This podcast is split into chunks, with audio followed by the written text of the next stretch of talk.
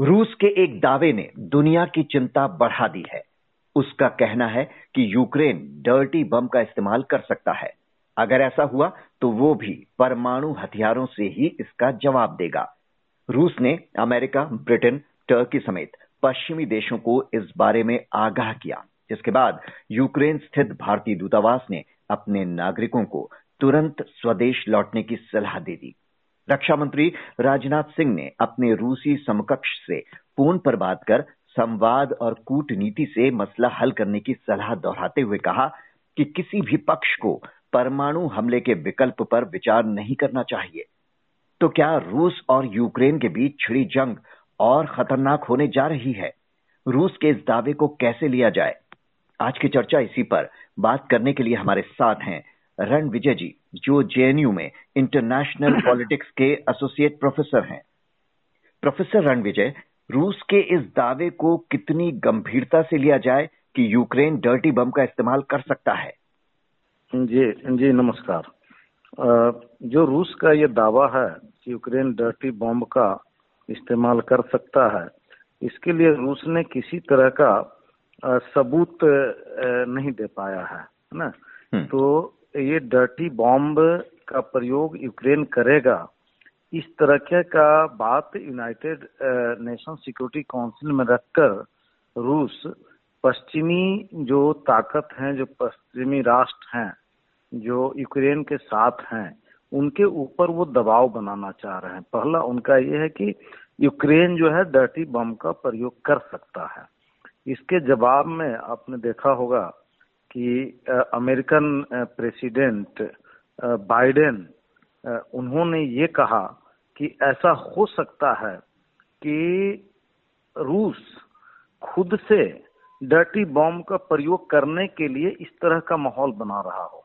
एक तरह का ये पक्ष उन्होंने बताया और उन्होंने ये भी कहा कि अगर डर्टी बॉम्ब का प्रयोग आ, आ, आ, के नाम पर अगर रूस टैक्टिकल वेपन्स का प्रयोग करती है, जिसका डर है यूएस को, कि तो वह एक बहुत ही गंभीर और चिंताजनक विषय होगा।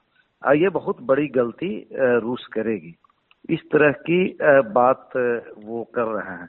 लेकिन जो ये है कि डर्टी बम का प्रयोग होगा कि नहीं, मुझे नहीं लगता है कि डर्टी बम का प्रयोग वहाँ पर किया जाएगा। क्योंकि ये जो लड़ाई चल रही है, रूस और यूक्रेन के बीच में ये दोनों का बॉर्डर से है जुड़ा हुआ है।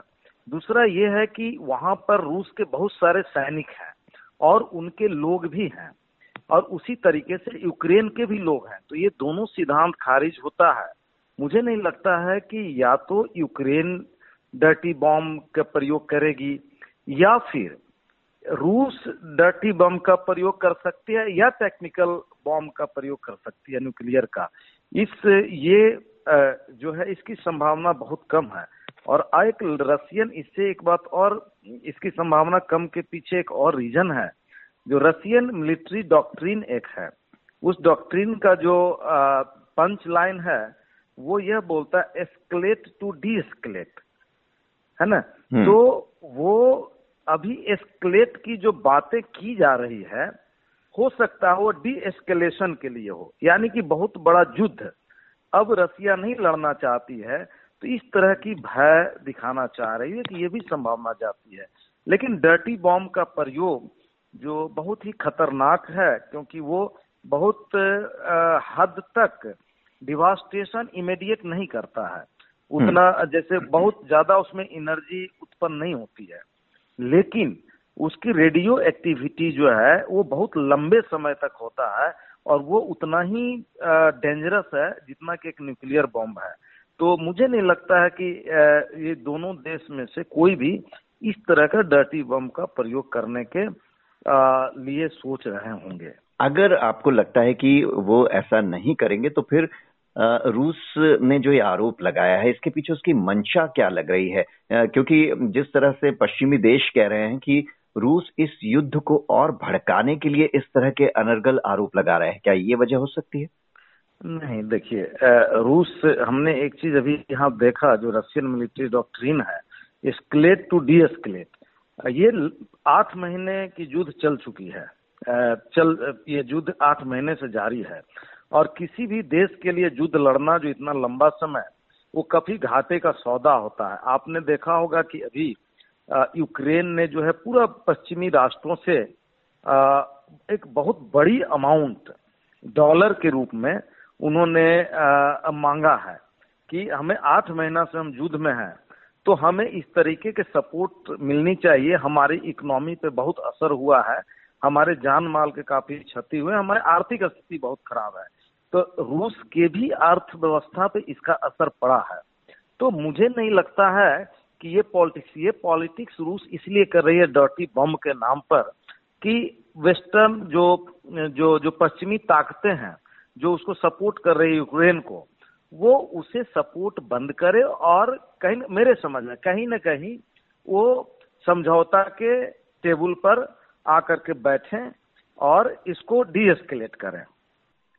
लेकिन ये, लेकिन क्या आशंका बन रही है किसी भी तरह की कि ये जंग और खतरनाक होने जा रही है। दोनों देश न्यूक्लियर वॉर की तरफ़ बढ़ सकते हैं। ऐसी कोई आशंका है जरा सी भी?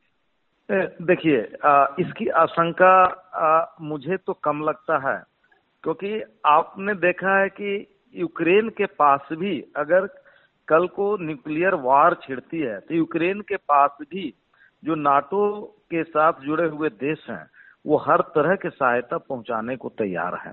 और अगर दो देश जो बिल्कुल बाउंड्री जिसका सटा हुआ हो, वो दोनों देश कभी भी न्यूक्लियर वार की तरफ़ नहीं बढ़ना चाहेगी। जो पहली न्यूक्लियर गिराया गया था, वो अमेरिका से जापान में ले जाकर के गिराया था, गिराया गया था, जो कि बहुत दूर है अमेरिका से।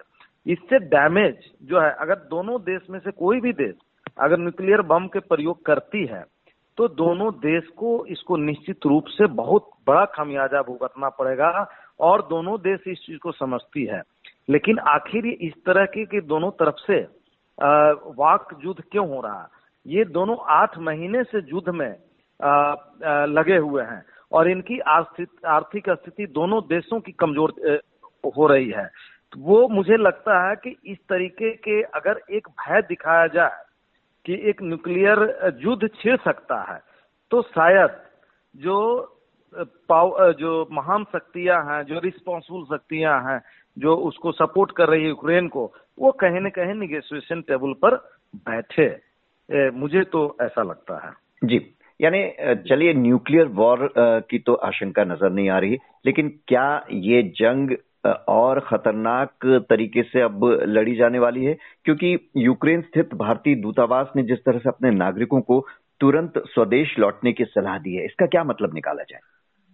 देखिए, भारत, भारतीय दूतावास इसलिए अपने नागरिकों को तुरंत वहाँ से निकलने के लिए कहे। आपको याद होगा, जब ये युद्ध छिड़ा था तो हमारे कई नागरिक वहाँ फंसे हुए थे, और भारत सरकार को काफ़ी मशक्कत करनी पड़ी। हर देश की जो एक रिस्पॉन्सिबल सरकार होती है, उसकी जिम्मेवारी होती है कि इस ग्लोब पर कहीं भी हमारा नागरिक है, वो सुरक्षित हमारा वापस आए। क्योंकि उसका एक डोमेस्टिक जो घरेलू राजनीति है, उस पर उसका असर पड़ता है। तो इससे कतई नहीं हम कर सकते हैं कि युद्ध जो है कि बहुत भयावह रूप लेने वाली है।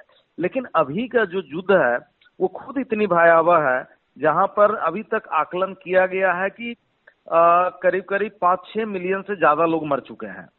तो उस केस में अगर हमारा नागरिक वहाँ फंसता है तो हमारी जिम्मेवारी बनती कि हम अपने नागरिक को एडवाइजरी जारी करें और वो जल्दी से जल्दी वापिस आए ताकि सरकार को ज़्यादा मशक्कत न करना पड़े जब और आर्थिक स्थिति गंभीर होती है। हाँ निश्चित रूप से यह वार जो युद्ध है, जो मैं समझता हूँ कि न्यूक्लियर युद्ध नहीं होने जा रही है, लेकिन पारंपरिक युद्ध अभी ये चल सकता है और इससे और अधिक खतरनाक हो सकता है। इसकी संभावना है। इन सब संभावनाओं को देखते हुए मुझे लगता है कि भारत सरकार ने इस तरह की अपने नागरिकों के लिए एडवाइजरी जारी किया है। यानी नियर फ्यूचर में ये जंग खत्म होने के कोई आसार नज़र नहीं आते?